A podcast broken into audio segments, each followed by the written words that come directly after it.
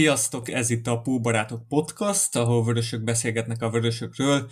A válogatott szünetben újfent egy ilyen külön kiadással jelentkezünk, és ismét itt köszönhetem Gödri Bulcsút. Szia!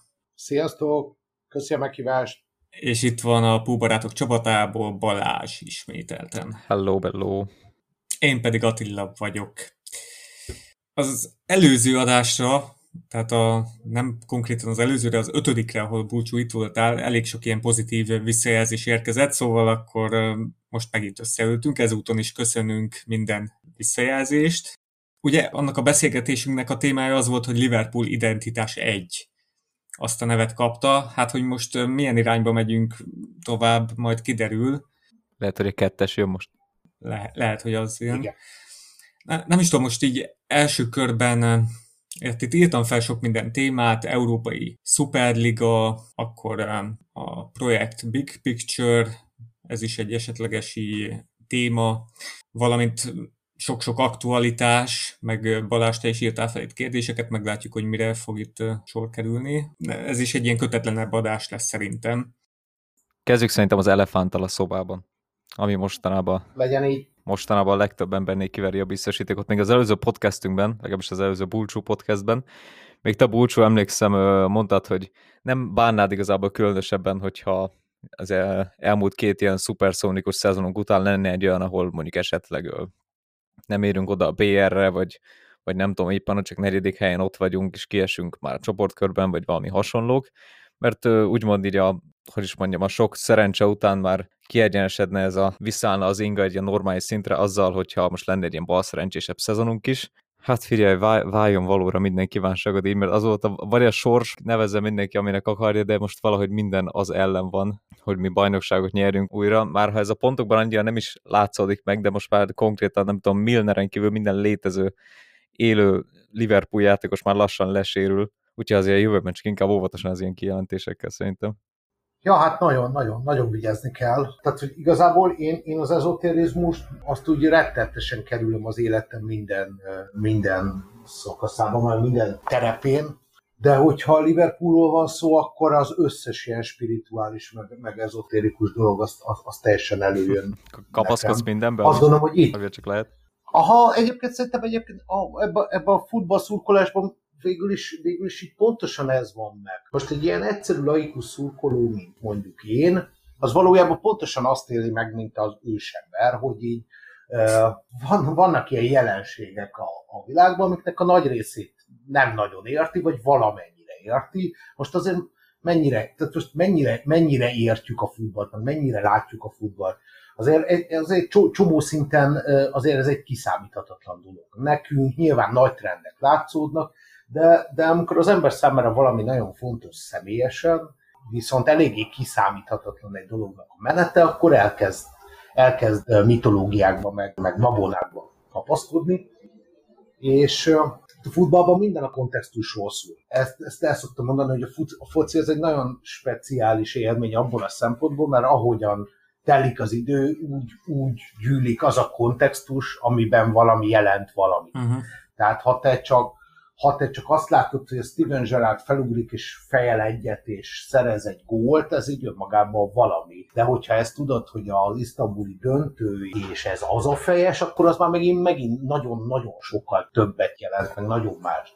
És ahogy múlik egy csapatnak a történelme, meg az együtt töltött idő, ugye ez a kontextus, ez így egyre jobban bővül, és egyre inkább elkezd minden egyre több mindent jelenteni.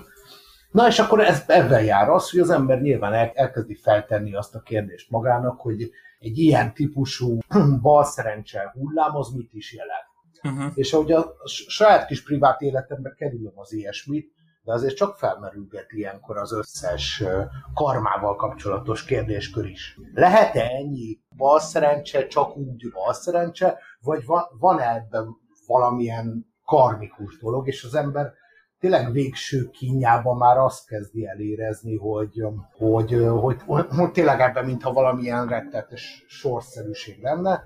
És persze az egésznek a hosszú távú célja az az, hogy majd, ha majd megint nyerünk valamit, akkor pontosan ezek azok a kínnal töltött percek, amik annak majd a tartalmát meg a mélységét megadják. Magyarul most azért szívunk, hogy ha majd nyerünk, akkor az értékesebb legyen. legyen. Szokás mondani, hogy egy zuhanó repülőn nincsenek ateisták, hát valószínűleg a, az Isztambul 11-es döntőknél sem nagyon voltak ateista Liverpool szurkolók, a jól sejtem. Jaj. Még ennyivel egészíteném ki. Hát pont azt beszéltük, hogy annyi negatív dolog ér minket, hogy az már, hogyha ennyi negatív dolog után most, most tényleg meg, megnyerjük a bajnoki címet, az már túl pozitív. Vagy én nem is tudom. Az már túlzás. Hát figyelj, nagyon sorszerű. Hát nagyon Liverpoolos húzás lenne. Hogyha a végén még a közönség visszatérne a, a stadionba. Na, ez már ilyen szar hollywoodi sztori, ez, ez már nyálas. Ezeket szeretjük. Nem, nem a Liverpool hajlamos a nagy nyálaskodásokra, azt, azt azért lássuk be. Hogy uh, mi azért Robert Zemeckisnek is csináljuk ezt a focit. Ezt, uh, erre tényleg hajlamosak vagyunk, az, az most nagyon pullos húzás lenne, ha most ezt behúznánk. Azt így senki nem gondolta volna, hogy 30 év után bajnokok leszünk, azt egy év múlva már valahogy túl tudnánk szárnyalni. Abszolút. És eufóriában ez, ez talán még azt is meghaladná, hogyha így visszakerülnének a nézők is a stadionba. Hát azt látnénk, hogy a Liverpoolnak csak a hagyományos győzelem nem megy. Tehát, hogy e- e- ezt nem tudjuk üzembiztosítani. Igen. Tehát, minden más, tehát a, a tragikus összecsuklás és az elképesztő fordítás, ez nekünk így a hazai pálya, meg ez az utazósebesség. Igen. Tehát most, hogy visszagondolok döntőkre is, igen, az a tragikus összecsuklásról a Sevilla elleni jut eszembe. Abszolút, abszolút. Az a West Ham elleni 3-3, meg büntető párbaj. Vagy a más, második Milán elleni, amikor egy sokkal jobb csapat voltunk, egy sokkal, jobb, egy sokkal gyengébb Milán ellen. Igen. Akkor vegyük is most már így gyors végig, hogy mi történt ebben a válogatott szünetben, mert Joe Gomez hónapokra kidőlt. Várj, ezzel elmentem mondjuk a fél podcasthez felsoroltan, hogy hány sérültünk van most már, úgyhogy inkább tényleg maradjunk annál, hogy itt most egy hete mennyi sérülte. Most így az egész bajnokságban szerintem nekünk van a legtöbb. Uh-huh. Fél, fél csapat hiányzik tényleg. Salah megfertőződött, amihez kapcsolódóan lesz itt egy kérdésem, mert ugye ő pozitív tesztet produkált Egyiptomban, ha jól tudom, kettőt is, de most majd vissza fog térni Liverpoolba, milyen gyorsan csak lesz egy negatív tesztje, de Leicester ellen szinte biztosan nem fog játszani. És akkor ez a Salah elkövette azt a hibát, hogy amint elkezdődött a válogatott szünet, ő elment a bátyjának a lakodalmába, ahol egy ilyen 7-800 ember összegyűlt. És nem is az, hogy egy egyszerű esküvő, hanem ő egy lakodalomba elkezdett táncolni, eleinte még rajta volt a, így a száján a maszk, aztán az is teljesen lekerült, és hát kiderült, hogy ő, ő volt az egyedüli fertőzött aztán az egyiptomi keretben, de azóta már most így a podcast rögzítésének napján mások is pozitív tesztet csináltak, szóval simán lehet hogy átadta például az elneninek ezt a fránya vírust. Na szóval az a kérdésem, hogy, hogy egy ilyen játékosnak mennyire megengedett ilyet csinálni. Tehát igazából ez egy nagy dolog, gondolom a testvére, meg az ő életében is, hogy elmegy az esküvőjére, de hát mégiscsak ő egy példakép, meg heti 200 ezer fontot keres. Mennyire ítélitek el, meg kéne büntetni Szalát Hát azért rettentő felelőtlen dolog, ez, ez kétségtelen. Először, amikor megláttam a hírt, nem már ilyen rémálomszerű képek sejlettek fel, ahogy beviszik az ottani helyi János kórházba, aztán ott a váróban váratják egy öt órán keresztül mindenféle betegek közepette, aztán már tényleg úgy jön haza, hogy nem tudom, egy fél évig ő is ágyban lesz. Szerencsére mondjuk erről nincsen szó, de az, az tény, hogy egy profi játékos szerintem ilyet nem engedhet meg magának, hogy egy ekkora világjárvány közepette azt nélkül neki el táncolni, meg bulizni mindenféle családtagokkal, meg ilyesmi. De hogyha a lelki okát, lelki következményeket nézzük, például kihagy egy ilyen eseményt, meg sorozatban De ez most nem csak az ő szempontjából, ez nem csak az ő szempontjából, az egész családjának ez egy, egy roppant fel, felelősség teljes telen, most alkottam egy szót, dolog volt, hogy rendeztek egy ilyen baszott nagy lagzit, és ezáltal mindenkit presszionáltak arra minden családtagot, hogy menjenek el, mert itt a nagy vissza nem térő alkalom, összeházasodik az Ahmed meg a Ahmedina, mit tudom én, ha nem jöttök el, akkor meg nem vagytok a családtagjai, kvázi, mert hát aki nem megy az, es- az esküvőre, az nyilván, hogy is mondjam, már egy ilyen kívülálló személy, tehát ez az egész Szala família, vagy nem tudom, hogy hívják őket részéről. Egész... Ilyen vírus helyzetben azért nem hiszem, hogy elítélendő, hogyha valaki volt. kihagyja. Emlékeztek arra, hogy a Klopp mit mondott, amikor megkérdezték erről az egész vírus dologról? Ugye azt mondta a Klopp, hogy ó, gyerekek, baromira nem számít, hogy mi a Jürgen Kloppnak a véleménye a vírusról. nem, a Jürgen Kloppnak nem az a helye meg a szerepe ebbe a világban, hogy ő megmondja, hogy a vírussal mi van, vagy mi nem. Uh, én, én azt gondolom, hogy a, hogy a focisták, nekem nyilván van, vannak, van elképzelésem, hogy miért rettetesen fontos ember mondjuk a Steven Gerrard az én életemben, vagy, vagy bizonyos szempontból milyen módon példakép. De azért azt lássuk be, hogy ezek, ezek roppant egyszerű emberek, na. Tehát, hogy ne, ne tessék már belőlük példaképet csinálni. Persze, roppant hülye volt, roppant felelőtlen volt, de hát könyörgöm, hát a 80-as éves labdarúgói, akik izé, ládasőre be, behajtottak a szomszéd kertjébe egy lopott kocsival, szóval, hogy na hát, na, tehát azért ne azt gondoljuk, hogy a focisták lesznek a jövő ENSZ nagykövetei és Nobel, Nobel békedélyesei. Persze roppant felelőtlen dolog volt, roppant hülye volt, kapja is megérte a, a dorgálását, de, de, de, én, de én ezeket a, ezeket a nagy ilyen modern standardeket a focistáktól, én ezeket valahogy sose tudtam komolyan venni, hogy elvárjuk, hogy példamutatóan viselkedjen. Hát figyelj, ne, ne dopingozzon, ne feküdjön le rettenetesen vállalhatatlan prostituáltakkal állandóan, és ott tőlük ne, ne kérjen teljesen vállalhatatlan dolgokat. Én azt pont, hogy elnézem, hogy... Ja, ja, ja, ja ne, ne viselkedjen teljesen vállalhatatlanul a, a, a csapatával szembe, a, a szerződésével szembe. Uh-huh. Szerintem a kb. ennyit így valahogy összeránt egy futballista az életében, az, az, ilyen, az ilyen ötös, ötös alá. Aztán, hogyha emellett még van benne ilyen valódi emberi alázat, meg néha ilyen nagy emberi nagyság, ahogy néha van bennük, akkor, a, akkor az jót tesz de, de, de ez a futball intelligencia, meg ez a normál intelligencia, ez mindig is ilyen rettenetesen különböző dolog. Tehát azért a rettenetesen komoly futball intelligenciájú játékosoknál csodálkozik el az ember, mikor, mikor eh, mond egy interjút, és látszik, hogy nyolc szót nem biztos, hogy egymás mellé tud rakni egy mondani. És közben pedig egy zseni a pályán, tényleg egy valódi intelligenciája van ez a vírus helyzet olyan állapotokat teremtett, ami itt a futbalisták fejét is így megzavarhatja. Teljesítményre is hatással lehet. Például az Alisson, ő olyan régóta nem látogatta meg Brazíliában a családját, mint még életében soha. Tehát soha nem volt ilyen távol külön. Persze, már annyi meccset is játszanak, mint kb. életükben soha, tehát nyilván várnak ilyenkor egy kis kikapcsolódás, ez teljesen értető. De ezek olyan vicces dolgok. Nekem, nekem, nekem ezek is, bocs, nem, nem akarom szétrólkodni uh, ezt a műsort. Igazából azt el kell mondjam nektek egészen őszintén, hogy nekem van egy nagyon szép média hagyományom, hogy én két-három adásnál többet nem szoktam megélni egy műsor szerkesztőségbe, úgyhogy valójában szerintem a tudat alatt arra törekszem, hogy ez, ez ebben a, a podcasttal is uh, így folytatódjon ez a sor. Megtisztelő. Úgyhogy valószínűleg tudat alatt szét akarom trollkodni ezt az adást. De, de hogy, de nekem ez is rettenetesen vicces, hogy Elisonnak hiányzik az anyuci főztje. Hát, hát gyerekek, de most tényleg...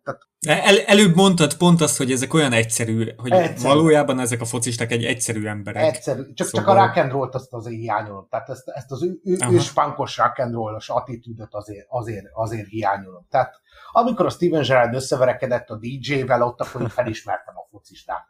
Én nem mondom, hogy ez legyen például egyáltalán nem mondom, de hogy is, de hogy is, de hogy. Csak amikor meghallom, és komoly fejjel végig kell hallgatnom, hogy hát most már tényleg nagyon rég nem volt otthon a családjánál, akkor azért belül, belül a kis ördög az elkezd rettenetesen kuncogni. Hát jó, Alison ne bántsuk, tehát ő tipikusan ez a vallásos, mély vallásos ember, aki, aki így a szeretetben, meg a, a kötelékekben nagyon, hogy is mondjam, remek, remek, és remélem, hogy, remélem, hogy Skype-on keresztül átjön neki a család nagy összetartó ereje, és ettől Hú, jobban véd. Persze, persze. Most... Ez egy mentő? Igazából, oh. igazából én, aha, én, én, Ezt várjuk meg. én egy kórház mellett lakom. Melyik kórház? Szentkirályi mellett lakom, úgyhogy Úgyhogy ha zombi apokalipszis lesz, akkor nyilván engem visznek el leghamarabb majd a walkerek. Igen, igen, tehát Nyilván, manapság, ha fociról beszélünk, ezeket a dolgokat is számításba vesszük, és igen, nagyon fontos ez a fajta lelki egyensúly, és az biztos, hogy a, hogy a vírus minden ilyesmit felkavar. Minden focista is egy picit máshogy reagál erre az egész helyzetre. De, de ezt akarom egyébként a sérülés hullám kapcsán is mondani, hogy most egy annyira speckó szezon van, hogy tényleg minden megtörténhet. És az, hogy idáig ezt az időszakot viszonylag normális pozícióba vészeltük át, sőt, tök jó pozícióba vészeltük át, ez szerintem egy nagyon jó jel, mert, mert ez egy teljesen őrült szezon lesz. Tehát itt, itt ki tudja, hogy mi lesz még januárban, meg februárban, egészen extrém gondokra lehet felkészülni más csapatok részéről is.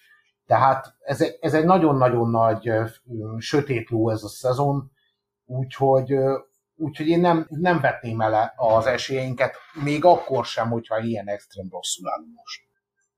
Válogatott szünetben még azért történtek jó dolgok. Na, mi? Például a Gulácsinak, meg a Pálszonnak, korábbi akadémistánknak a nagy összecsapása. Biztos láttátok a Pálszont, gondolom.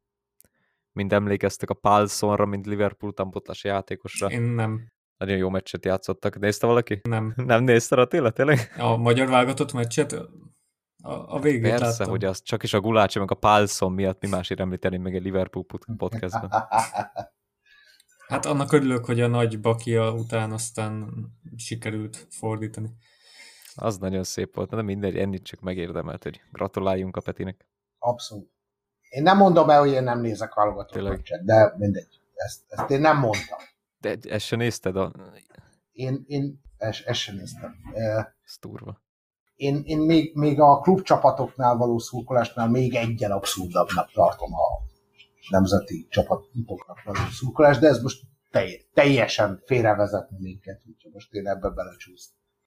Hát főleg a Liverpoolnál furcsa, ugye ott a nemzeti válogatott Anglia, és hát we are not English, we are Scousers. Igen. Igen. Tehát a Liverpool az a klubcsapat, ami meg még talán a katalán Barcelona, amelyik így, így nagyon eh, külön áll a nemzeti csapattól. Vagyis hát... eh, Meg a Bilbao is talán, a baszkok. Uh-huh. Hát igen, csak, csak Angliában én ezt azért elsősorban ilyen pózőrködésnek gondolom. Egy nagyon komolyan gondolt pózőrködés egyébként, azért annál ez nem több. Ez, ez egyébként úgy nagyjából mindig is így volt az angol válogatottal szemben. Tehát az angol válogatottnak az a sajátja, hogy ezt Angliában senki nem érzi magának a bevándorlókon kívül. Tehát, ez egyébként nagyon speckó, de egyébként ez, ez egy, egyfajta nagyon magyar vonás is. Tehát Magyarországon is ilyen rettenetesen politikai identitás függő az, hogy, hogy hogyan néz valaki meccset. Ó, de még mennyire. Igen. Ami, ami persze az egész tök vicces, meg tök abszurd, egy picit a britek, a britek is úgy vannak ezzel az egészen, hogy ilyen, izé, ilyen, ilyen cinikus távoltartással nézik ezt a dolgot, és folyamatosan azt közlik, hogy ők mennyire nem azonosak ebben a dologgal, és ez mennyire nem reprezentálja őket. Ennyi. Tehát Magyarországon már odáig jutott, hogy másnap a győzelem másnapján meg arról ilyen beszélgetős műsorokban arról volt szó, hogy szabad-e ennek a győzelemnek örülni, meg mert hogy politikailag jó. Annak jó a győzelem, 2016-ban nem is jó. az EB előtt emlékszem, mondták mindenféle, minden, mindenféle oldalakon, hogy szurkoljunk az osztrákoknak, nehogy a tudjuk kinek a válogatottja nyerje a meccset. Nem mondom ki a nevét direkt. Pe- pe- persze, persze, hát azt, na látját, látjátok? Tehát az az igazság, hogy valójában tényleg az történik, hogy ez a futball nevű játék, ez, ez, ez, ez azért érdekes, mert reprezentál valamit is. Még olyan emberek számára is, akik évente három meccset néznek meg, számukra az a dolog, ami 90 vagy 120 percig történik ezen a gyepen, ez, ez valami többet jelent, még akkor is, hogyha tényleg nem néznek meccset. És a futballra ez ilyen rettenetesen jellemző, hogy nagyon ritka az olyan meccs, ami csak így meccs. És mindig, mindig itt tele van az egész ilyen narratívával. Ez így valamit, val, valamit jelent. A futball annyira alkalmas arra, hogy az ember ráprojektálja az összes szorongását, az összes vágyát, hogy az emberek azért jellemzően az összes ilyen típusú frusztrációikat vadul belevetítik. És ezért van az, hogy ha megverjük Izlandot, akkor az azt jelenti, hogy jól kormányzunk, vagy ha nem, akkor... Tehát, hogy, tehát, hogy ezek, ezek az, az ilyen rettetesen abszurd dolgok, amiket uh-huh. szerintem egyébként a modern politika zseniálisan ért és használ. Ez, ezt a fajta többlet, többlet identitás, ö, ami, ami, a- ami a focival elérhető. De ez vajon egyébként Magyarországon, ami ugye a futball, az nem tudom, ilyen politikai szempontból más országokban is a futballban fejeződik ki szerintetek, vagy, vagy minden országnak megvan ez a fajta sportja, amivel tudja mozgósítani ilyen értelemben a, hát szavazótábort, a népet, hát, hívjátok, ahogy akarjátok. Hát Indiában ilyen a kriket, de, de a foci is rettetesen sok, sok helyen identitásképző. Vannak nemzetek, akiknek ilyen tök speckó, érdekes viszonyuk van ehhez az egészhez, mint a ö, ö, franciáknak például, akik rettetesen gyűlölik a saját fociukat egészen addig, amíg nem nyernek, akkor abban a másodpercben kitalálják, hogy ők végig imádták ezt. Szóval, hogy megvannak ezek a nagyon, nagyon speckó viszonyok ehhez az egészhez, de az azért általában látszódik, hogy, hogy azok az országok, ahol, ahol, ahol valami, valami nagyon nincs egybe az identitással, ott a sporton keresztül az identitás képzésnek sokkal nagyobb a jelentőség. Hát minden esetre Magyarországon marad ez a helyzet, attól tartok egészen addig, amíg meg nem nyerjük a Berni döntőt, hát ha egyszer, és akkor talán le lehet szállni róla. Hát azt a magyar focit engedjük el szerintem. Nyugodtan, nyugodt szívvel, nyugodt, nagyon nyugodt szívvel. De amúgy arra, még arra akartam reagálni, hogy amikor a Liverpool menetel Európában, tehát nagyon sok angol szurkoló, az ugye a Liverpool kiesését követeli, vagy hát annak szurkol. Mikor megtörténik egy ilyen nagy fordítás, mint például Isztambulban, akkor már így összeáll ez a, ez a közeg, és akkor mindenki beáll a Liverpool mögé, hogy hát igen, az angol csapat megfordította. 2005-ben még én nem voltam, nem néztem futballt egyébként egyáltalán, ezt nem tudom, hogy valóban így van-e, hogy akkor mondjuk a Manchester United szurkolók, meg Chelsea szurkolók valóban beálltak volna a Liverpool mögé. Nagyon tudom, gyorsan de... elmondom, hogy nem. Na, az, igen, ez, ez, ebben nem volt a biztos én sem, de mert azóta viszont tapasztalom, hogy nyilván ezt lenézik folyamatosan, mert inkább a 99-es döntő a nagy dolog, érted meg kinek mi. Tehát ezt nehéz elképzelni, hogy akkor esetleg úgy voltak vele, hogy hú, mekkora fordítás szurkoljuk mi is a Liverpool. Tehát ezt, ezt, lehet ezt tiszta szívvel csinálni. Az az igazság, az lehet, hogy csak az én. Én, én vagyok igazán. ki. De én szinte, én nem tudok úgy meccset nézni, hogy, hogy azt ne valamilyen relációban Liverpool-lal nézzem. Tehát a, a, a, mit tudom én, Dán harmadosztályú meccs, meccs kapcsán is biztosan, biztosan összeállna a fejembe valamilyen paranójás izé, összefüggés, hogy ha itt most az X csapat nyer, akkor az azért lehet fontos, mert az egyik ifistánk ide akar jönni, tehát hogy Érted? Tehát, hogy gyakorlatilag nem nagyon... Hát meg eleve szereted az Agert, érted, és akkor nézed igen, igen, futballt, igen, igen. az Ager abszolút, abszolút, abszolút, abszolút, abszolút. Én arra nagyon emlékszem a, a a Chelsea szurkolóknak az örömködésére a Isztambuli döntőn első fél idejében. Tehát ott, ott, ott például hat, hatalmas örömök voltak, és igazi, rettenetesen nagy szakadékbe esős bánatok a második fél idő után. Jó, mondjuk az érthető is annak tekintetében, hogy hogy estek ki ők az elődöntőben ugye ellenünk. ha, hát abszolút persze, persze, az friss volt az a sem nagyon. Én meg általában úgy szoktam figyelni a többi angol csapat játékát az Európai Kupa porondon, hogy jussanak minél, minél tovább ezek a top klubok, maradjon nekik ez a kettős terhelés, hogy a Liverpool a bajnokságba nagyobb eséllyel tudja nyerni minden évben így. Meg a halába idegesít. minden egyes angol meccsen, ilyen BL meccsem, Attila már szurkol a Unitednek, meg Chelsea-nek, meg fogom a fejem, hogy nem hiszem el, hogy tetszik. Hát más meg kár a, a United. Logikus gondolkodás, csak akkor is fura. Hát én így szoktam, hogy a angol csapatoknak szor, szorítok, még, még a Liverpool-lal nem találkoznak aztán. És, és nincs ilyen parát, hogy, hogy momentumot kapnak, meg lelkileg megerősödnek, meg elhiszik magukról, meg ilyesmi, mert, mert én ezt ilyen patika mérlegen csinálom, tehát szurkolom, hogy jó, hogy jó, jó sok meccset vegyen ki a lábukból, ezzel szurkolok nekik, de azért ne legyenek nagyon sikeresek, mert akkor mindenféle dolgok megszületnek a kicsin lelkükben, mindenféle elképzelések arról, hogy, hogy ők mégiscsak mennyire jók. Persze, persze, de nekünk ugye már a 2000-es évek eleje óta az van, hogy mi általában így a negyedik helyért harcoltunk a bajnokságba sokszor, és így, így hozzám nőtt ez, hogy, hogy akkor ahhoz, hogy negyedikek legyünk, ahhoz akkor a Európában, hogyha tovább jutnak a riválisok, akkor az, az, az jó, mert itt, itt a logikát nézem csak, tehát fáradtabbak akkor a bajnokságban. Mm-hmm. Hát, hogy aztán momentumot kapnak, lehet, hogy a baj, bajnokok ligájában tényleg, de ez két fronton nehezen vihető azért. Mm. Én ugyanazért nem szeretem azt, hogyha egy csapat nagyon szív. Tehát én azért mindig, mindig megijedek, amikor a Manchester válságba kerül, mert ez ilyen rövid távon, ilyen egy, egy pár éves távlatban ez, ez jó nekünk, de hosszú távon nem nagyon jó, mert előjönnek a nagy strukturális hibák, uh-huh előjönnek az igazi nagy belső válságok, elindulhat egy rendes magában nézés folyamata. Igen, igen. Tehát itt a Solskjaerrel is ez van, hogy tehát nem tudok őszintén annak szurkolni, hogy itt folyamatosan bukják a meccseket, maradjon csak ő a padon. Hmm, abszolút. Mert végül is nem ő lesz itt a messiás, aki megfordítja a dolgokat, nagyon azt érzem. Tehát amíg nincs egy ilyen önreflexió, Szúsa egy ilyen kellemes, ilyen, ilyen langyos fürdővizet biztosít a Manchester United szurkolóknak, hogy annyira nem gáz, nem fog még megfagyni, de azért Igen. hát még itt kényelmesen el vagyunk, addig, amíg nem öntik ránk a hideg vizet, aztán reméljük, hogy ez darabig el, eltart még. De amennyire olvasom a United uh, fórumait, azért rettenetesen szenvednek ettől a United szurkolók, és egyébként pontosan ugyanarra, uh, pontosan ugyanazt olvasom tőlük, amit magunktól olvastunk, ugye nem is tudom, talán a Benitez éráig, hogy, hogy ez borzasztó, hogy mostantól el, el, kell, el kell szokjunk attól, hogy mi bajnok esélyes csapat vagyunk, és hogy ez tűrhetetlen, és hogy itt, itt, itt tényleg valamilyen elemi változás kell, különben beleszokunk ebbe a, a kolmelegbe.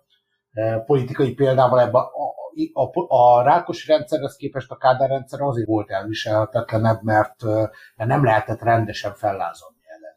Mert uh-huh. olyan mhm. puha volt, olyan, uh-huh. olyan olyan észrevehetetlen rohadás volt.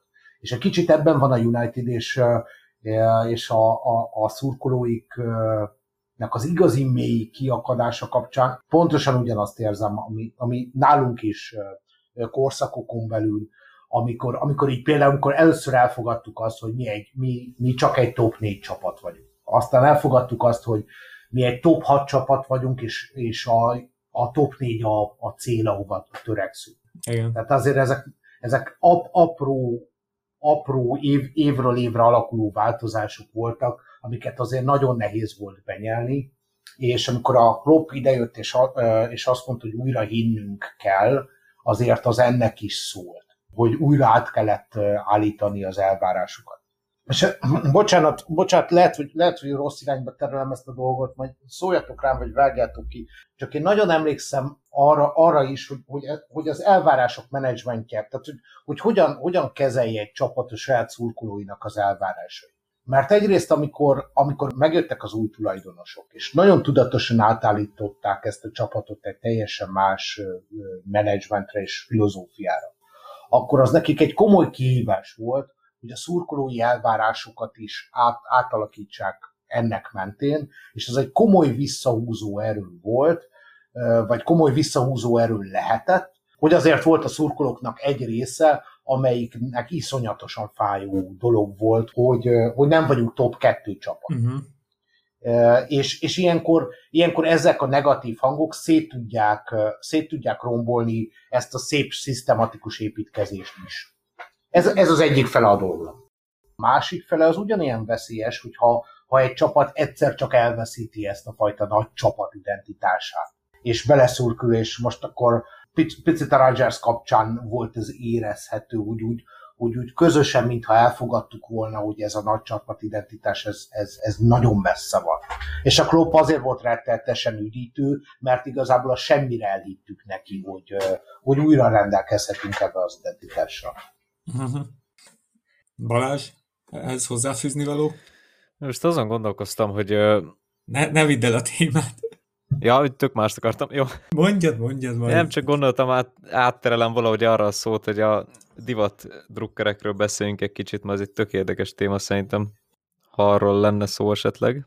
Azon gondolkoztam, hogy most is saját példámat akarom felhozni, hogy még annó 2007-ben, amikor elkezdtem a Liverpoolnak szurkolni, még 10, nem tudom, 11-2 éves voltam, még teljes mértékben egy divat szurkoló voltam, emlékszem, mond, ilyen rohadt nagy Gerard fan voltam, kérdezte tőlem az egyik haverom, hogy mi lenne, hogyha a Gerard eligazolna a Real Madridba. Hát nem tudom, nyilván Liverpool szurkoló maradnék, de igazából ezt nem gondoltam így, mert igazából egy kis Gerard fan voltam. Hm. És akkor, amikor uh, átmentem középiskolába, és ott tulajdonképpen senki más nem nézett rajtam kívül futballt, egy jó két évig én nem is néztem focit egyáltalán. Aztán valahogy 2011-2 tájékán kezdtem el újra futballt nézni, és ahogy ott másodszor elkezdtem szurkolni valamiért a Liverpoolnak, igazából onnantól érzem magam igazán egy ilyen igazi futballszurkolnak száz százalékig teljes mértékben, csak azon gondolkoztam, hogy ez a fajta divat szurkolóság egyáltalán egy lenézendő létforma-e, vagy ez egy, egy teljes jogosultságú ilyen, nem is tudom, átmeneti állapot minden embernek az életében vajon. Ezen gondolkoztam mostában sokat, és szerintem ez, ez egy teljesen vállalható dolog, még főleg fiatal korban, amikor az ember még keresi a maga identitását, amíg meg nem találja azt a csapatot, ami igazán teljesen hozzáillik, és nem csak azért kezd neki szurkolni, mert ott játszik a Messi vagy a Ronaldo. Én ezt legalábbis így érzem, és nem szégyellem magam úgymond egyáltalán, hogy akkor nem követtem a csapatot egy jó két évig, mert hát szarok voltak mondjuk ki, ha. és aztán valahogy visszataláltam, és azóta viszont kőkeményen kiállok a csapat mellett. Én sok, sok mindent gondolok erről. Az egyik az az, hogy azt gondolom, hogy a divat szurkoló az elsősorban le, kimarad valami. Divat szurkoló az olyan, mint, mint aki, aki csak úgy épp, épp, éppen hogy szerelmes. Tehát, hogy most éppen hogy szerelmes, tehát nem érdemes lenni. Tehát vagy hagyni érdemes az egészet a francba, vagy fullszívvel érdemes ezt csinálni, na. Tehát, hogy vagy megtalálod a szenvedélyed ebben a dologban, vagy nem. És szerintem a divatszurkoló elsősorban veszi, mert a futballból azt nyered meg érzelmi katarzisként, amit te beraksz, mint érzelmi tétet. Ez, ez, ez az egyik, amit, amit gondolok. És akkor innen jön viszont eddig tart a éppen csak pszichológiailag egészséges oldala, szerintem már ez is kezelendő, a saját életemben egészen biztosan. De úgy kb. ez az, amivel még együtt lehet élni normálisan. Ami e fölött van egy kicsit, az, azzal kapcsolatban megint, megint csak vannak bajaim. Tehát ez a, ez a, ez a tűzön-vizen fanatizmus, ez rettetesen jól hangzik. Meg, meg, ez, meg, meg, ez a, meg ez a hatalmas lojalitás, ez is ilyen rettetesen jól hangzik. Csak, csak azért, csak azért van ennek egy olyan mániás oldala, Egyébként szerintem, szerintem azt a Nick Hornby mondja, de szerintem full igaza van, hogy szerintem az élvonalból való kiesés az például egy tök jó ilyen teszt. mérce. Tök jó teszt. Most már, most már persze ez nyilván más jelent ez is, tehát, de mondjuk ha a harmadosztályba kiesnénk, és te a 26. baráti találkozót mondod le, és nem mész el a, a, a életed szerelmének a családi eseményére, mert te streamen keresed a harmadosztálynak a, a izé összecsapását, akkor azért ott érdemes már feltenni kérdéseket. Szerintem ez a divat szurkoló, én nem is szeretem ezt a jelzőt használni, mert... Igen, ezt nem degradálónak akartam célozni egyébként, én meg csak annak ez a gondolom, ez ilyen, szerintem ez ilyen igénytelen tartalomfogyasztás, akire ezt a jelzőt használjuk, aki tehát ez maga a fogyasztói kultúrának a megjelenés a futballunkban? Ez olyan, mint, a, mint aki néz ilyen igénytelen műsorokat a tévébe, nézi éppen a való világot, vagy én nem tudom. Csak mint tartalomfogyasztás és hülyeség. Na, tehát a, aki, aki azt, azt hiszi, hogy az a, az a, tehát mit tudom én, elkezdtem komolyabban full meccset nézni. Hát most aki azt gondolja, hogy a Steve Finan izé, labdavezetési képességéért érdemes meccset nézni, hát most, na most érted? Hát, na, hát, tehát az valamit rettetesen benézett. A, aki ezt csak a tartalomért próbálja fogyasztani, az próbálja keresni magának valami nagyon fancy-fancy csapatot, ahol nagyon zsogabonító dolgok fognak történni, ezért szurkolok örökre a brazil válogatott ellen, mert nem, azt gondolom, hogy nagyon nem a lényeget piszkáljuk a zsogabonító imádat környékén, de most ez tök mindegy aki pedig, aki pedig talál ebbe a James Milner izé irdatlan labdába bikázásában talál valami mélységet, az, az, az ott elkezd magában építeni egy történetet. Uh-huh. A, a csapaton keresztül. És minden egyes meccsel, amit ő belerak, ez a történet, ez változni fog. És most itt ülünk, a tavalyi elképesztő eufória és katarzis után egy ekkora balszerencse halomnak a, a, a közepén, ahol most ez a videóbírónk is, ez a Kóte, vagy ki ez? David Kút. Ah, az Kút, bocsánat. Kút. Kút. Na, szóval az elképesztő, azért most tényleg, izé, tényleg, tényleg, a, a, tényleg kapjuk a, a, az antikarmát kegyetlenül. Tehát most azért tényleg ki vagyunk így hívva, hogy na akkor tessék pul erre, erre mit reagálsz. Tehát, hogy itt, itt ülsz ekkora elképesztő szerencsétlenség hullám közepén, és ez azért fontos neked, meg azért vagy lesokkolva a Henderson sérülésétől még pluszba is, mert ez neked jelent valami. Uh-huh. Ha ezt csak azért nézed, mert jó, ez a szaláról nekem sokan mondták, hogy de ügyesen cselez, akkor nagyon, nagyon keveset érzékelsz abból, ami, ami, ami történik. és nagyon kevéssé fogsz tudni örülni a, a döntetlen. Akkor nem biztos, hogy neked való sport a, a, a foci. Igen.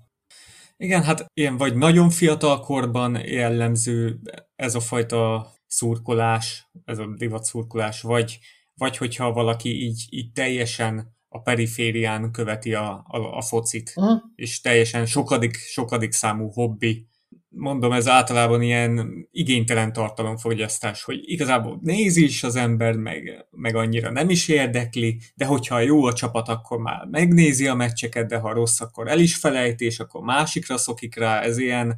Ti ismertek ilyet? Ti ismertek ilyet, aki át, át, át, átjárogat más csapathoz? Így megcsalja a saját csapatát más csapat. Én ezt nem tudom elképzelni. A Facebook csoportunkban van egy, nem tudom, volt még régebben egy rendszeresen kommentelő srác, akinek Ronaldo volt a profilképe, de amúgy Liverpool szurkoló volt, a borítóképe meg valami harmadik csapat, nem tudom micsoda, és rendszeresen írogatott a Liverpooli csoportba, és nem akartam még kínos helyzetbe hozni, tudod, hogy megkérdezem tőle, hogy, hogy most akkor mi ez a skizofrén viselkedés, vagy nem tudom, de de nyilván vannak ilyenek, de szerintem az átmeneti időszakként egy fiatal elme állapotban szerintem ez totál legitim dolog.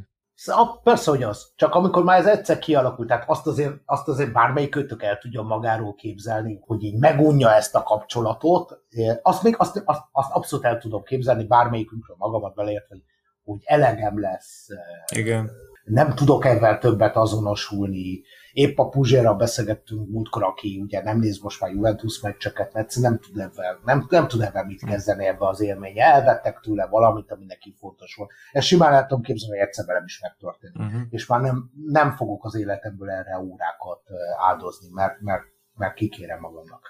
Ezt el tudom képzelni de azt, nem, de azt viszont tényleg nem tudom elképzelni, hogy mi átjárok West Hamnek szurkolni egy kicsit sutiban, amikor senki nem látja. Tehát azért, azért ilyen nincsen, azért ilyen a földön.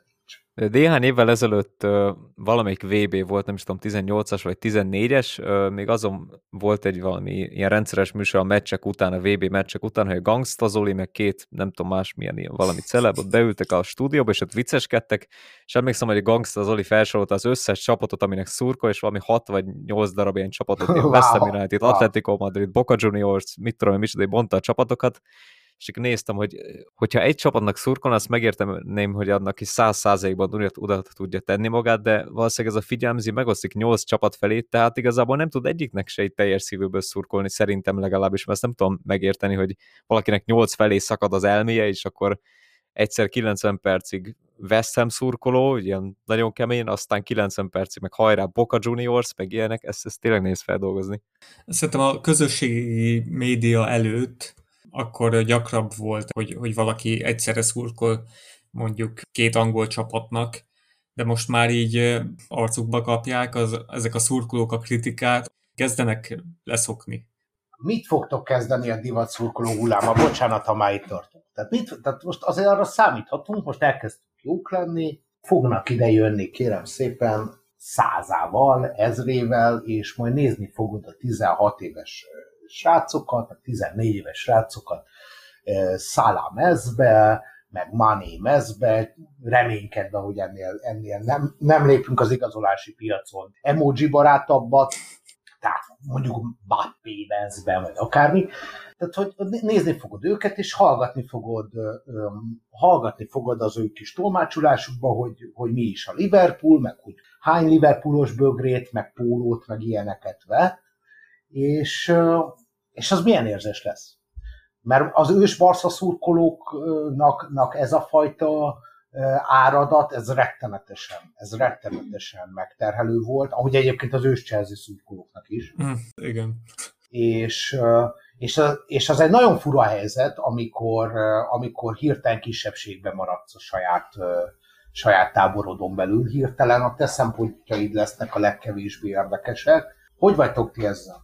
Hát őszintén szóval annyira még nem találkoztam hogy ilyen mostanában ilyen durva Liverpool divat szurkolókkal, inkább talán Attila tud erről nyilatkozni, mert sokkal aktívabb az ilyen csoportokban. Nem tudom, én úgy vagyok ezzel, hogy minden, minden öt évnek megvan ez a szurkolója, és a, a fiatal szurkolók általában ilyenek, hogy hogy látnak két szép cselt, és akkor beleszeret a, a szalába meg a Liverpoolba, és belőlük öt év múlva már olyan szurkoló lesz, mint amilyen én vagyok, szóval nem, nem ítélek én el senkit.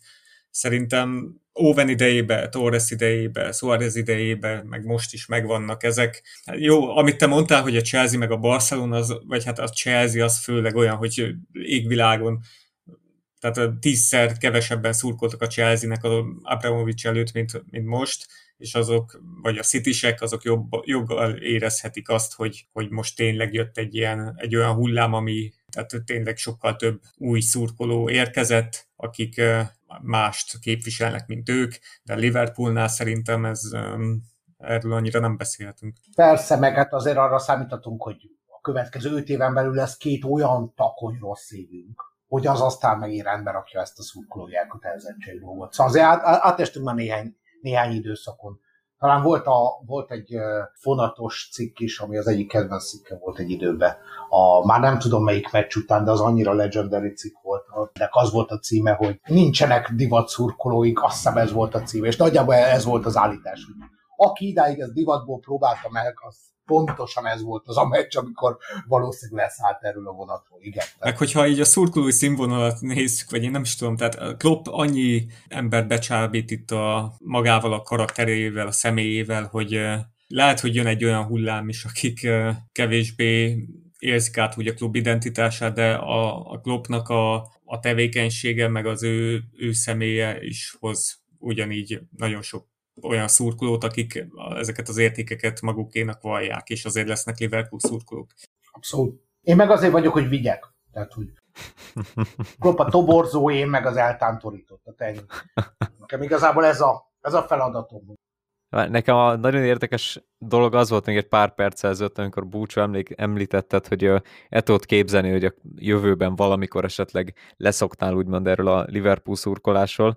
Ez tök érdekes abból a szempontból, hogy nekem is voltak a múltban egy csomó olyan nagy ilyen fanatizmusaim, amiket ma már nem igazán tudok felírni épésszel. Például ezt nagyon kínos kimondani, de kettőtök között elmerem árulni talán, hogy gyerekkoromban, meg hát tínédzser koromban én rettenetesen nagy pankráció rajongó voltam. Nem mondjátok ezt Ez nem ciki. Minden, mára már erről teljesen leszoktam, az a lényeg, de nehezen tudnám elképzelni, de emellett fenn, fenntartom a lehetőségét annak, hogy esetleg ebből a Liverpool szurkolásból úgymond valamikor majd kinőjék, de nem tudom, hogy mi kell ehhez. Tehát kell ehhez valószínűleg valami olyan nagyon erős, nem tudom, impulzus, mondjuk, hogy gyermekem születik, vagy én nem tudom, ami annyira elveszi a, a prioritást a futballról, a figyelmemet, meg mindent, hogy, hogy valahogy már ne tartsam annyira fontosnak. Vagy nem tudom, mi kéne ehhez tulajdonképpen. Polgárháború. Egyébként a világ, világháborúk alatt ezek az identitások nagyon megerősödtek. Hát ugye a, a Spion Cup, ugye a angol búrháborús történetre megy vissza. Tehát igazából a nagy válságok pontosan ezeket a kisközösségi identitásokat, ezeket rettetesen tehát abban nem hiszek, hogy egy háború az, az eltaszít, az jobban összehoz. De azért az más, mikor angol földön ott van egy óriási nagy Persze. ilyen negatív esemény, és akkor nincs más pozitívum, csak a helyi foci csapat. Igen, igen, persze, persze ez is benne van, így van. De az is fontos, hogy Na, ak- ak- akkor, akkor beszélünk erről. Tehát például, hogy az első világháborúban nem tudom mennyire tudjátok, de az angol uh, hadseregnek a toborzási gyakorlatában nagyon erőltették azt, hogy, hogy lehetőleg baráti társaságok, meg kis közösségek menjenek együtt uh, a háborúba. Uh-huh. A, azt mondták, hogy gyere Stevie, és akkor uh, tök jó, mert ha te is jössz, akkor akkor még, még milyen haverjaid vannak. Itt van ez a Jamie, jöjjön ő is. És akkor ez tök jó lesz, mert ha egymás felett harcoltok, akkor biztos, hogy biztos jobban fogtok teljesíteni, mert egymásért is fogtok harcolni. Hát akkor ezt meg el is lehetett hinni, ugye az első világháború toborzásánál, mert nem volt még rá példa, és nyilván úgy érték meg a fiatalok, hogy egy nagy kaland lesz majd az egész. Hogyne. Csak, csak ez egy nagyon specifikus tragédiával járt együtt, hogy az nagyon más terhelés pszichésen, mondjuk egy verdöni húsdarálóba, amikor az a, a, a, gyakorlatilag a faludat, vagy a kisvárosodat, vagy az összes barátodat nézed magad mellett meghal. Ez, ez nagyon más. És az ilyen nagyon speckó mély sebeket ejtett egyébként, amik azért, azért mélyen benne vannak ebben az egész angol futball történetben is valahol. Uh-huh. És egyébként, ha, ha megnézitek a, a Liverpooli dalok, meg a Liverpooli identitásnak bizonyos rétegeit, akkor ezek azért jön, jönnek ám elő jönnek ám elő, hát most akkor a másik világháborúban mondjuk a Pulse Cruiser, ami meg, meg egyebek azért most tudjuk, hogy ez egy modernizált dal, de hogy, de hogy azért látszódik, hogy ezek a sérelmek úgy tudnak előni. Szóval például azt gondolom, hogy, hogy ilyenkor az számít, nem is az, hogy ez, a, ez itt történt meg, hanem az, hogy velünk történt meg. Ezért nem gondolom azt, hogy, hogy ezek a nagy, nagy tragédiák, ezek elválasztanak minket. Szerintem egy dolog választ el téged, tehát az van, hogy azért azt lássuk be, hogy a futballszurkolás, legalábbis én most nagyon magamról fogok beszélni, a futballszurkolás az valamilyen patológiás igényt is kielégít az emberben. Na, tehát ez van. Ez van. Valami, valami az emberben mozog, az identitása kapcsán, vagy ezéje kapcsán, ami, tehát ez, ez így, ez így mondod. És amikor, amikor, amikor el, elkezdenek fontosabb dolgok történni, akkor ez, ez néha le tud, le tud egy picit, tehát mérs, mérséklődni tud ez az egész dolog. Én nem mondom, hogy csak az futballszurkoló, aki olyan kattant, mint én, vagy olyan problémás, mint én. Nyilván ez nem így van. Csak azt mondom, hogy azért nyilván ezek a dolgok segítenek. És nyilván, nyilván szerintem nekünk szurkolóknak pont egy ennyire erős fogyasztói társadalomban az is fontos, hogy azt lássuk, hogyha ha ellopják a csapatunkat, mármint úgy értem, hogy elárusítják és, és Instagram hirdetésé változtatják át a csapatunkat, a, akkor, akkor igenis, akkor igenis erre nekünk lépni kell. Tehát nem kell ezeket a dolgokat nekünk benyelni. Uh-huh. Csak az a baj, hogy én nem tudom elképzelni. Tehát a Juventusnál lépett bárki, vagy történtek olyan megmozdulások. Az a baj, hogy akkora már a brand, meg akkor a közönséget szolgál ki, hogy ez a közönség már mindent megeszik, mindent elfogyaszt. Valahogy ebben a modern térben nem tudok elképzelni olyan szurkolói kiállásokat, hogy Mondjuk, ha egy, egy Juventusnál tartunk, akkor nekik például, amikor történt a badge, mi a magyar neve? Badge címer, tehát a címerváltásuk, és leváltottak egy logóra, most ezt tegyük hozzá, hogy a Juventusnak szerintem világszinten a szurkoló táborának legalább az ilyen 60-70 százalék azok a már említett divat szurkolók, hogy úgy mondjuk, tehát ö, nem bánják azok, hogy megváltoztatták a címert, tök jól néz ki ez az új is, a lényeg, hogy ott játszik a Ronaldo, végre jó a csapatunk, meg fogjuk nyerni a B-et, nagyrészt ez a lényeg szerintem a leg, legtöbbnek. Világos, csak ez neked nem muszáj asszisztálni. Persze. És nem muszáj, hogy berángassanak, ne, nem muszáj, hogy berángassanak téged száz éves történelmekkel ebbe a, ebbe a zsákutcába, ennyi. És igen, igenis vannak olyan pontok, ahol, ahol ezt el kell engedni.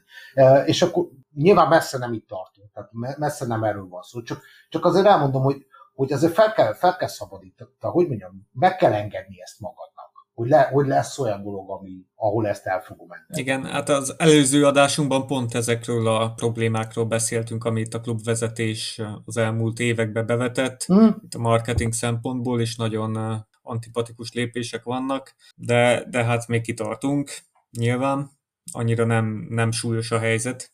Csak, csak hogyha visszagondoltok, ugye a Thatcher korszakban gyakorlatilag a Premier Liga létrehozásával gyakorlatilag elvették az a, a, a angol alsó középosztály, vagy, vagy a, a hm, mondjuk úgy munkásosztálytól elvették a, a focit. Mert hogy ugye egyértelműen őket azonosították, mint a futballhuliganizmus magja. Egyébként valószínűleg tök pontosan.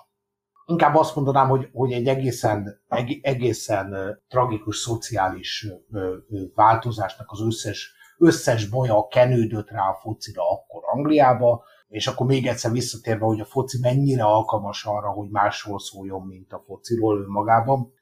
Történt ez akkor a szurkolók részéről, és történt az aztán az állam részéről, hogy gyakorlatilag így, így azt mondták, hogy nati büdös prolik, miattatok nem lehet itt rendes futballt csinálni, hát akkor majd meg, megemeljük úgy a jegyárakat, hogy, hogy itt végre rend legyen, és a családos emberek is el tudjanak menni, és majd nézzétek meg, hogy ez üzletileg mennyire sikeres lesz. És az is lett és az is lett. De azt azért látni kell, hogy azok az emberek, akik, akik a, a vállukon hordták ezt a sportágat, azok a roppant egyszerű dokmunkás emberek, az, ezek akkor el, eltakarodtak, meg ezek akkor eltűntek a, a, a lelátó környékéről, mert nem volt rá pénz. Igen, nagyon nagy százalékban eltűntek. És senki nem sírt utánuk, és, és mindenkinek rettetesen jó, jó, jó jött, amikor ö, ö, torkuk szakadtából üvöltöttek a, a, az állóhelyeken, és rettetesen szépen lehetett belőle mitológiát építeni, de amikor, amikor elvetik tőlük ezt a dolgot, mert így volt kényelmesebb, és egy egészen új réteg felé pozícionáltak, akkor, akkor ennyi. Ez így megtörtént velük. Ebben csak azt akarom mondani, hogy ez simán megtörténhet velünk is, utánunk se fog senki se sírni, mert lesz mindig 14 éves koreai szurkolóból épp elég, aki feltölti a mi helyünket, ezért van meg nálunk az a jog, hogy bármikor kiszállhassunk. Igen. Ott, ott van ez az egész csodálatos élet, nem, nem, nem fog ettől a Liverpool engem elválasztani. Hála Istennek hozzáad rettetesen sokat, de azt fogom érezni, hogy elvesz, akkor gondolkodás nélkül fogom kiírtani az életemben. Ezért nem tetováltatok magamra egyébként ilyen liverbird meg ilyesmit, mert mert én most nem akarom semmihez az égvilágon egy, egy teljes életen át elkötelezni magam, mert az úgy, nem, úgy, úgy érezném tőle szerintem, hogy ez most már kötelező, most már kötelező lesz életem végéig Liverpool szurkolnak lenni, és úgy valahogy már nem annyira vonzó az egész. Én azért nem, én azért nem tudnék Liverpoolos tetoválást csinálni, mert, mert egész egyszerűen egy, egy nagy élethazugság. Tehát, tehát azt gondolom, hogy ha ezt már tetováltatni kell, én, én magamra ezt gondolom, ha ezt már el kell tetoválni a vállamra, akkor, akkor, akkor ebben bizonyítanunk kell. Az jó, az kell már kompenzáció, valami. mi? Tehát akkor mi, mi a baj? Miért nem, mi nem Igen. szereted elég? Mi, mi, ki, kinek, kire, kinek szeretnél ebben, ebben demonstrálni, hogy, hogy ez így megvan benne? Azt gondolom, hogyha így dem, ha az ebben való demonstráció nyilván, arról, arról így gondolsz valamit, hogy, hogy ez így most vagy a sugalja a másik felé, hogy ez menő, és azért azt gondolom, hogy ha, ha, ha azért szurkolnék a Liverpoolnak, mert azt gondolom, hogy menő, tehát nem tudom, talán tehát az eddigi szurkolói karrierem alatt összesen volt, nem tudom, három év, amikor távolról menőnek tűntünk. De, de, de, ha, ezért, de ha ezért csinálod, akkor szerintem akkor baromira ne tetováltas magadra, ha pedig, ha pedig azért csinálod, hogy azt demonstrált, hogy te milyen lojális, meg hűséges, meg izé, meg elkötelezett vagy dolgok iránt, akkor, akkor nem, tudom, nem tudom, hát így, így nézzél magadba. Tehát, hogy, hogy, hogy mindig lojális vagy? Mindig ilyen vagy? Jó ez neked, hogy, hogy ezt demonstrálod? Nem lenne neked sokkal jobb, hogyha ha inkább azt keresnéd meg, meg, meg magadba, hogy miért kötődök ehhez a dologhoz, hogyan kötődök ehhez a, ehhez a dologhoz, és simán, tehát hogy mondjam, azt szerintem az összes szerelemnek az a halála, amikor intézményesít. Uh-huh. Tehát amikor, amikor, amikor például egy párkapcsolatban megszünteted annak a lehetőségét, hogy abba belegondolj, hogy akár holnap szakíthatunk is, akkor valahol elkezded megölni a szerelmet. Onnantól kezdve, hogy ezt adottságnak veszed, onnantól kezdve elkezded valamennyire ezt erodálni pszichésen. Igen, hogy ha így, így vakon szerelmes vagy a klubba, tehát kizárod annak is a lehetőségét, hogy, hogy valamikor ez a klub megcsal téged, tehát ahogy beszéltük, tehát hogy olyan, olyan klubvezetés lesz, ami már vállalhatatlan. Hmm. Hát egy nagy, egy nagy élethazugsággal elnyálaskodott az egészet. Na, de még egyszer, én nem akarom megmondani hogy senkinek, hogy tetováljon-e vagy nem, meg, meg hogy ha tetovál az azért oké, vagy nem, csak azt tudom elmondani, hogy én miért nem. Uh-huh. Én azt tudom mondani magamról ez ügyben, hogy ha már tetoválnom kell, akkor ott valami ne, Ott valamit, mintha bizonyítani akarnál. Igen, valamit elhazudok abból a spontán érzésből, ami csak úgy van, és az pont attól tud spontán jönni, mert bármikor kikapcsolhatom a tévét. Bármikor. És bármikor lelőhetem a streamet. És bármikor úgy dönthetek, hogy fél évig nem nézem, ezért fogok ott ülni. És ezért fogom megnézni. Bocs, ez egy félreértés, ne essék, nagyon esztétikus tud az lenni, meg én is mindig örülök annak, amikor, amikor látok egy szép Gerard tetoválást mondjuk, vagy egy szép Liverbird-öt, mert tényleg egy nagyon szép művészeti alkotás, például a Melwoodi, vagy most már Kirkby forrásunknak a karján is van egy nagyon szép Liverbird tetoválás, tehát mindent tiszteltem az övé továbbra is, nem akarunk senki fölött iktélkezni, ez csak nem a mi, mi hogy is már mi ízlésünk. Nem tudom, hogyha valaki mondjuk Shanklit tetováltatja magára, vagy, vagy majd később kloppot, az, az előfordulhat, hogy akkor én ő neki az arcát a kezembe tetoválom, mert én az ő érték kezelésével, az ő tulajdonságaival maximálisan egyetértek, egy ilyet el tudok képzelni. Hmm. Nem tudom. Na, Legyen most már valami... Legyen. Bocsi gyerekek, nagyon izé, nagyon elkormányoztam a hajót. Ja, már direkt, ilyenkor mindig ilyen irányba megyünk direkt, amikor te itt vagy ne ilyen általános téma legyen, tudod. Na mondjad, Ati. Egy, egy ilyen témát nevezzünk meg. Projekt Big Picture, és akkor itt egyszerre szerintem le is zavarhatjuk ezzel az Európai Szuperligával, majd amelyikről többet akartuk beszélni. Tehát ugye a projekt Big Picture az az volt, aminek az ötletgazdája a Manchester United és a Liverpool FC. Ugye az az maga az ötlet, hogy alacsonyabb osztályú csapatokat fel akarnak zárkóztatni a Premier League csapatok, legalábbis ez a két klub, mert hát ez, ez elég nagy gond itt az alacsonyabb ligákban, hogy sorra gazdasági bizonytalanság merül fel, és hát mikor van a legnagyobb gond, hogyha nem egy ilyen kellős válság közepén, és akkor most hát ez még egy ilyen októberi sztori, hogy benyújtották ezt a javaslatot, amit egy-két nappal később le is szavaztak, de ebben a javaslatban ott volt, hogy hat top klub gyakorlatilag olyan különleges jogokkal rugalházta volna fel magát, amivel gyakorlatilag átvették volna a liga irányítását. Tehát az a kérdés, hogy milyen érzésekkel fogadnád ezt, hogyha egy ilyen helyzet előállna, egyáltalán minket ez zavarjon-e, vagy kereslet, kínálat, a top 6 csapat miatt nézik a Premier League-et, tehát ők hozzák a nézőket, akkor ők különleges jogokat is kaphatnak. Hát szerintem azért, azért érdekes a Premier League, mert rettetesen jól modellezi a, a fogyasztói kapitalizmust. Szerintem ilyen, ilyen rettetesen éles Petri csészé ennek a, ennek a történetnek, és az látszik, hogy az olló az egyre inkább nő, és a csúcson lévők azok egyre inkább leszakítják magukat, és hát ugye a, a, a championshipben gyakorlatilag minden csapat csődbe van azért, hogy mert ha feljut a, a, a Premier Ligába, akkor, akkor majd minden, akkor helyreáll a büdzsé, gyakorlatilag erre az egy ö, ö, lottószelvényre rakja fel mindenki a ö, tétet, és innentől kezdve ö, hajszolják bele magukat a, az egyre rémesebb anyagi, anyagi körülmények közé. Rettetesen álszent egyébként az összes ilyen segítsük meg a kis csapatokat dolog a nagy csapatok részéről. Elemi érdekük a, fenntartani ezt a fajta hatalmi viszonyt, amiben ők olyan elképesztő erőfölénybe és többletbe vannak, ami gyakorlatilag behozhatatlan, és akkor még vicces, hogy maga az angol bajnokság még, még mindig egy viszonylag divers valami.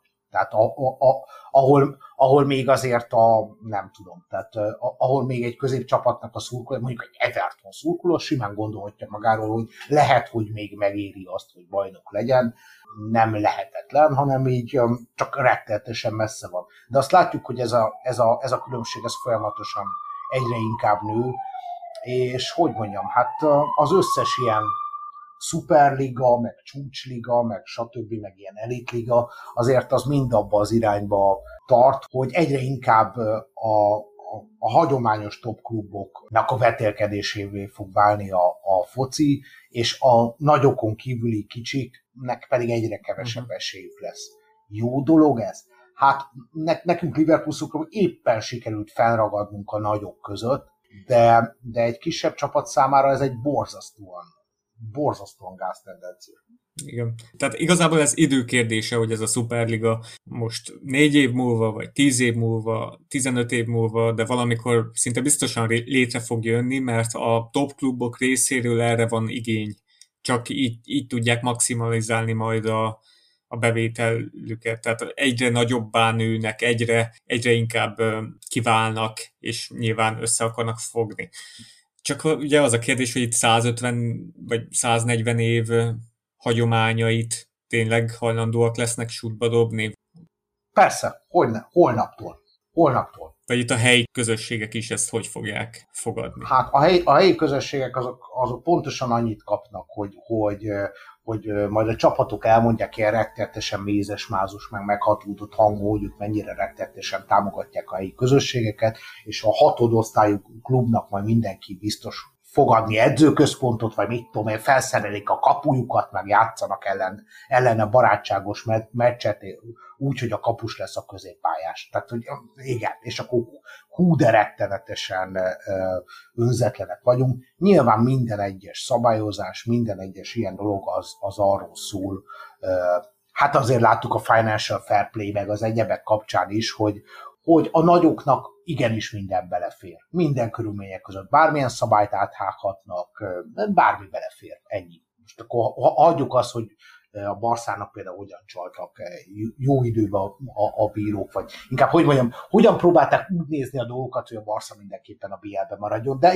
de mm. mindegy. Tehát, hogy most nem, nem, nem ebbe akarok belemenni, hanem abba, hogy egy ilyen mennyiségű pénzt termelő rendszer, az, az, az tényleg így működik, hogy, hogy egyre jobban szakítja szét ezeket a különbségeket, és ez hosszú távon sajnos nagyon-nagyon rossz dolgokat vetít előre, mert hosszú távon valójában, ha nagyon ironizálni akarok, akkor a Coca-Cola, fog harc, a Coca-Cola futballklub fog harcolni az Audi futballklub ellen mm. valójában. És mindenhol világválogatottak fognak egymás ellen játszani, mert azért nem annyira elképzelhetetlen, hogy eljön majd az a pillanat, amikor sokkal komolyabban elkezdik a csapatok is eladni a saját nevüket azért, mert az több pénzt termel. Tehát azt gondolom, hogyha, hogy minden dolog, ami ez ellen a folyamat ellen hat, az jó és üdvözlendő, de, de a hosszú távú evolúcióját nézve ennek a sportnak nem az a valószínű, hogy, hogy, hogy ebbe az irányba megyünk, hanem inkább az a valószínű, hogy a szuperligák, meg a szupercsapatok, meg a szuperbrandeknek Ez az kurva nyomasztó, az meg. Ez volt az apu azért is. Ja, nem, mindegy. ezért kell beosztani minden percet, amit még a mostani, mostani szurkolásra tölthetünk. Tényleg, ez egy tök áldott állapotban vagyunk. Úgyhogy tessék kielvezni minden percet. Igen. De azért itt is, abban a ötödik adásban is ezt mondtam, hogy ugye a Manchester City volt az a csapat, amelyik itt a pénzügyi fair play-t úgy kiátszotta, hogy nem szégyelte a tulajdonosi körének köszönhetően, és ezt ugye a Premier League csapatok jelentették is a, a bíróságon, meg követelték a City büntetését, bajnokok ligájából kizárását, uh-huh. és amint itt jött ez a lehetőség, hogy válsághelyzet, és ez a projekt Big Picture-t be lehet dobni, akkor már a Liverpool is, meg a United is, amelyek a Citynek még itt büntetést követeltek, itt, itt már mhm. felruháznák őket különböző jogokkal, mert hát mégiscsak top klub a City, és akkor érjen többet a szavazati joga, mint egy, nem tudom, mint egy Sheffieldnek, szóval ez a gátlástalanság, ez nagyon fáj, már, már most is. Persze. Hála Istennek mi vagyunk a nagyfiúk. Most tényleg a bennem élő Liverpool szurkol az, az csak ennyit tud mondani, hogy hála jó Istennek, hogy éppen sikerült úgy ezekbe a folyamatokba belecsusszanunk, hogy a nagyok között vagyunk. Nem múlt azért ez sokon. Nem múlt azért ez sokon. Hogy éppen csak beférjünk az, ahhoz az asztalhoz, ahol, ahol mi veszünk el másoktól jogokat. Igen, igen. Pont a mai napon, mikor a rögzíti, rögzítjük ezt az adást, a The Athleticben megjelent egy cikk a Valencia tulajdonosáról, Peter Limről, aki mikor a két Yankee-től ugye uh-huh. más tulajdonost kerestek, még a, éppen azok, akik törődtek a klubbal, ugye két le, potenciális vevő volt, az egyik a Henryék, a másik ez a Peter Lim. Igen. És akkor lehet most látni, tehát mi, mi most tényleg abszolút itt a, a csúcson vagyunk, és közben a Valencia meg igazából csak időkérdése, hogy itt ki fog esni a spanyol első osztályból, mert óriási-óriási bajba vannak. Mindenféle ide, identitást elvesztettek, tehát kirúgták a csapatkapitányt előző nyáron, meg a félkeretet eladták, és ez tényleg egy ilyen hajszál volt, hogyha ilyen Air, aki egy ilyen döntéshozó volt tíz évvel ezelőtt, hogyha ő éppen Lim mellett még inkább kardoskodik, akkor lehet, hogy ő vásárolja meg a Liverpoolt, és akkor most, most nem lennénk ilyen szerencsés helyzetben. És akkor John Joe Shelby már klublegenda lenne. Igen, lehet. Balázs, te mit gondolsz erről az Európai Szuperligáról? Mert például NFL-be, NBA-be ez tökéletesen működik. Fociba pont, szerinted... Igen, pont ezt akartam felhozni. Pont ezt akartam felhozni. Ez, ez létezik ma is, ez a, az UEFA bajnokok ligája, egyszerűen csak olyanná akarják át, átalakítani, mint egy amerikai major sportliga. És ugyanez van a Project Big Picture-re is, hogy egy pár csapat birtokolni akarja ezt az egészet, ők akarják megszabni a szabályait, egymás között elosztani a pénzt, és kész. Tehát ez olyan, mint egy amerikai major liga, amiket én nem szeretek egyébként pont azért, mert ennyire be van betonozva hogy is mondjam, mindenkinek az erőviszony olyan szempontból, hogy három évig, nem tudom, nyer a Lakers, aztán három évig nyer a Bucks, aztán három évig ez, aztán az, tehát ilyen nagyjából kiszámítható ez a körforgás. Tehát én például New Jersey Net szurkoló vagyok 2002 óta, de hát nem lehet igazából, tehát nem lehet nekik szívből szurkolni, mert most is összevásárolják a világsztárokat, megpróbálnak úgy sikeresek lenni. Majd, ha Durant felépül meg. Nincs egy identitás, nincs, nincs semmi, amihez tudok már kötődni, semmi. Meg nincs történet, tehát ugye a történet kerül ki az egészből. Bebetonozódnak ezek az állások, akkor valójában a történet veszik el. A, azok a történetek, amik, amik a leeds történtek, vagy a newcastle történtek, tehát hogy e, e, e, ehhez kellenek ezek a bukások, meg kellenek a leszterek, ettől, ettől, ettől születik meg az igazi dráma. Ha ez egy, egyfajta ilyen szuper arénává válik, ahol ilyen szuper gladiátorok harcolnak, ezt a fajta felszínes fogyasztói élményt, hogy izgalmas legyen a, a mérkőzés, ezt így ki lehet ebben szolgálni, ezt a fajta ilyen, mondjuk, mondjuk így, hogy divatszurkolói igényt, csak mondom, mondom, az igazi csoda veszik el, az a csoda, az a kontextus. A csoda az a Jimmy Traoré-nek a, a, az idáncsele és ugyanabban a szezonban a BL győzelem. Tehát, hogy aki azt látta, ahogy, ahogy, ahogy azt a csodálatos öngolt a Traoré összehozta, és, és utána a, a, azt én emlékszem, hogy összegörnyedve fek, feküdtem ott a lakásban, egyszerűen feldolgozhatatlanul fájt. És ha nekem akkor valaki elmondja, hogy hamarosan BL győztes csapatot ö, ö, ö, fogsz látni, akkor, akkor nyilván nem hittem volna el de ezek az amplitúdók, ezek kellenek. Vagy, hogy mondjam, ez az amplitúdó a Sava Borsánynak az egész történetnek. Ettől, ettől jön meg a mélysége. Ha, ha, ha arról fog szólni a foci, hogy a nagyon jó csapatok játszanak egymás ellen, és idén csak jók vagyunk, nem nagyon-nagyon jók, hát nem tudom. Na. Az olyan lesz, mint egy jó kis Michael Bay film. Látványos futball, jó kis robbanások, Abszolút. de azt tudja, miről szól az egész. Abszolút. Hétvégén ugye a Leicester érkezik az Anfield Roadra, és hát eléggé szerencséjük van, mert tele vagyunk sérültel, meg ugye, ahogy mondtuk, ez a David Kuti lesz a videóbíró, vagyis hát ő fogja kezelni ezt a rendszert. Nem tudom, hogy téged ez, ezek a meccsen történő igazságtalanságokat, ezeket mennyire viseled meg tehát ez iszonyatosan. de, de hát itt most e, e, itt erre gondolj bele, hogy ez a csávó egy mikor is októberi meccsen, pontosan egy hónappal ezelőtt hibázott. Hibázott. És semmi, jó, hát, semmi következetesség. Jó, jó hát a, a, az egész angol futballszövetség az, az, az a korrupciónak és az ostobaságnak egy olyan fellegvára, hogy az ilyen full, full egészen kivételes. Tehát, hogy, hogy, hogy szinte, szinte, szinte esztétikai csodálattal tölt, tölt el, hogy ez az intézmény ez ennyire borzasztóan tud működni. Én egyébként azt gondolom, hogy a VAR az így rettetesen felerősítette azt a dolgot, tehát így tök nyilvánvalóvá tette azt a dolgot, hogy mi történik akkor, amikor egy, egy bírói karnak az a belső policia, hogy akármelyikőtök akármekkora hülyeséget megítél egy mérkőzésen, akkor támogatni. Akár mekkora hülyeséget csinálsz, mi full melszélességgel ki nem tudsz akkora baromságot csinálni, hogy, hogy mi, mi téged ezért elítéljük. Mert hogyha egyszer kiderülne, vagy, vagy hogyha ez elkezdene kiderülgetni, hogy az angol bírók tévednek, hát az borzasztó lenne.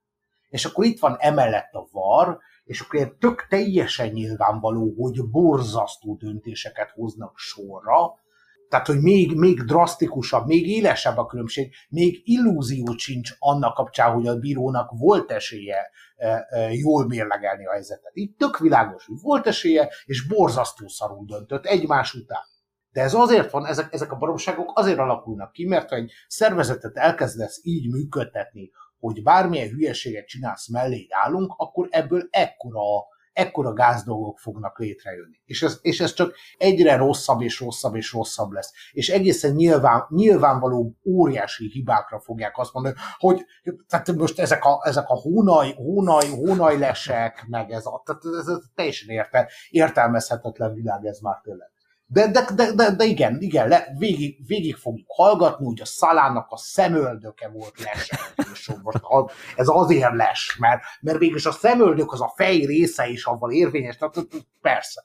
Ezt végig fogjuk az összes ilyen baromságot nézni, ami annak köszönhetően, hogy itt van ez a bebetonozott struktúra, amelyik így ezt az egy dolgot tudja magáról mondani, hogy mi nem ismerjük el, hogy tévedünk. Hát ez fantasztikus, baszki. De komolyan, e, e, iszonyatosan ki vagyok ezen, és természetesen persze, hogy megkapjuk ezt a pofát megint.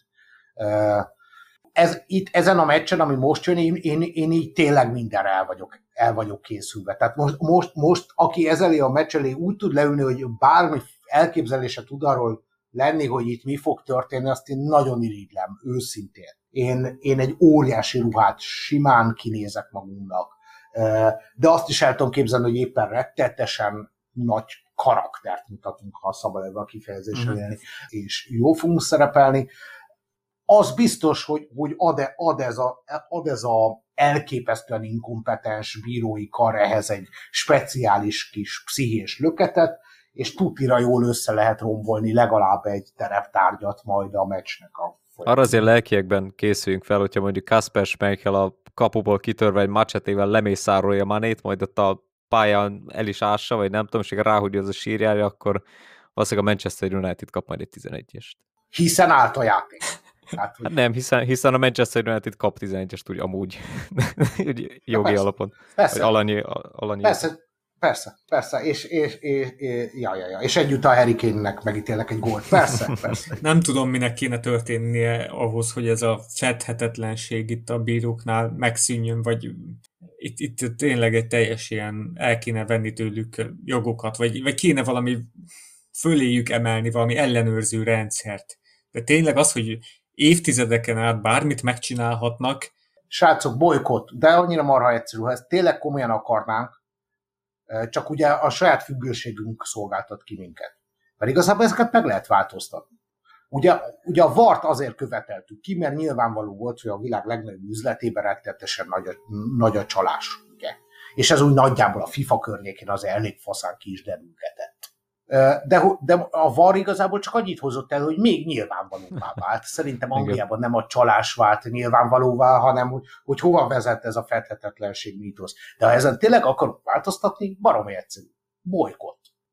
Az első meccs, ahol, ahol egy tizedére csökken a nézőszám, ott, ott, rögtön, ott rögtön irdatlan komolyan fogják gondolni azt, hogy, hogy, mit, hogy ezen változtatni kell. Csak hát ugye ezt nem lehet csak hát ugye bolykotot már nem tudunk csinálni, mert rá, rá vagyunk itt függve az élményre. De hogy igazából meg lennének az eszközeink, hogy tegy, tegyünk, tegyünk ez ellen valamit, és akkor visszatérve a kapitalizmus hasonlatra, tehát hogy, a, hogy, hogy valaha azt tudtuk azért a világról egy száz évvel ezelőtt, hogyha neked egy az egybe a főnököd ellen kell tárgyalni egy bértárgyalás, akkor nincs túlzottan sok esélyed. De hogyha közösen, egységesen szálltok bele egy ilyen helyzetbe, akkor igenis elkezd ez elég komolyan működni. Uh-huh. Csak szépen olyan lassan és apránként fűztek meg minket, mint a békát, és most már az van, hogy például azok a teljesen egyszerű eszközök, amikkel, amikkel simán el lehetne érni azt, hogy a, az egész bíráskodási gyakorlatot újra kelljen gondolni,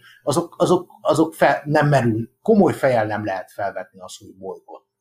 Pedig én rettetesen támogatnám. Szerintem ez egy jó végszó. A fiatalok eddig meggyőztek téged, búcsú, ez a Reese Williams? Abszolút. Ó, nagyon rettetesen, is, iszonyatosan.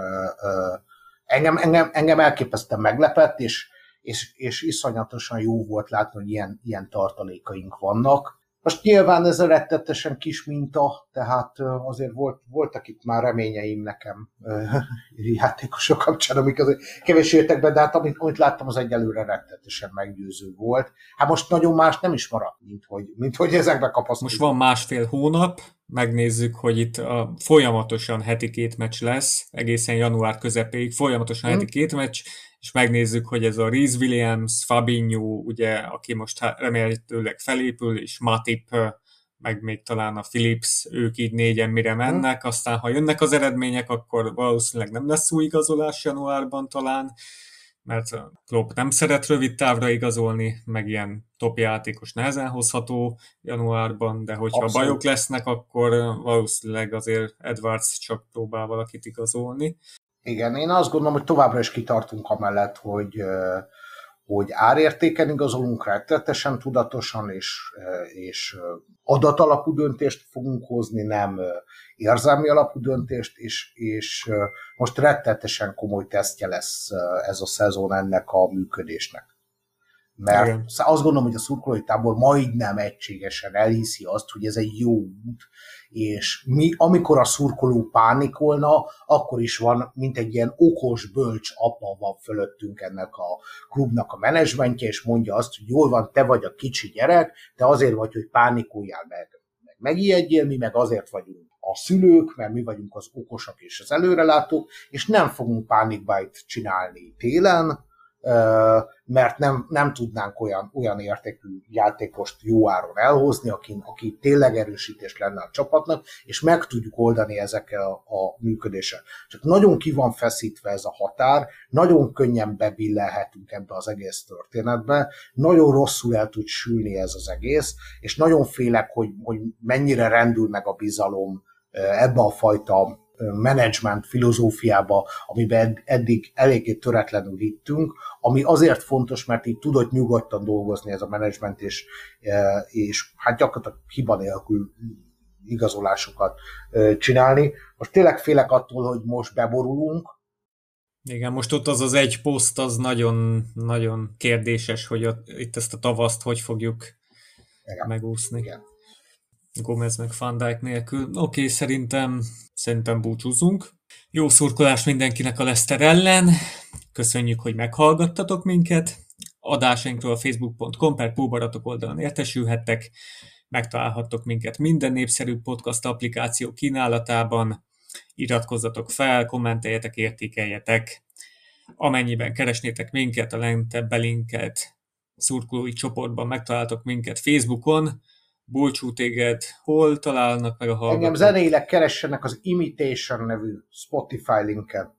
Ezt, ezt tehetik most értem. Oké. Okay. Köszi a beszélgetést, srácok.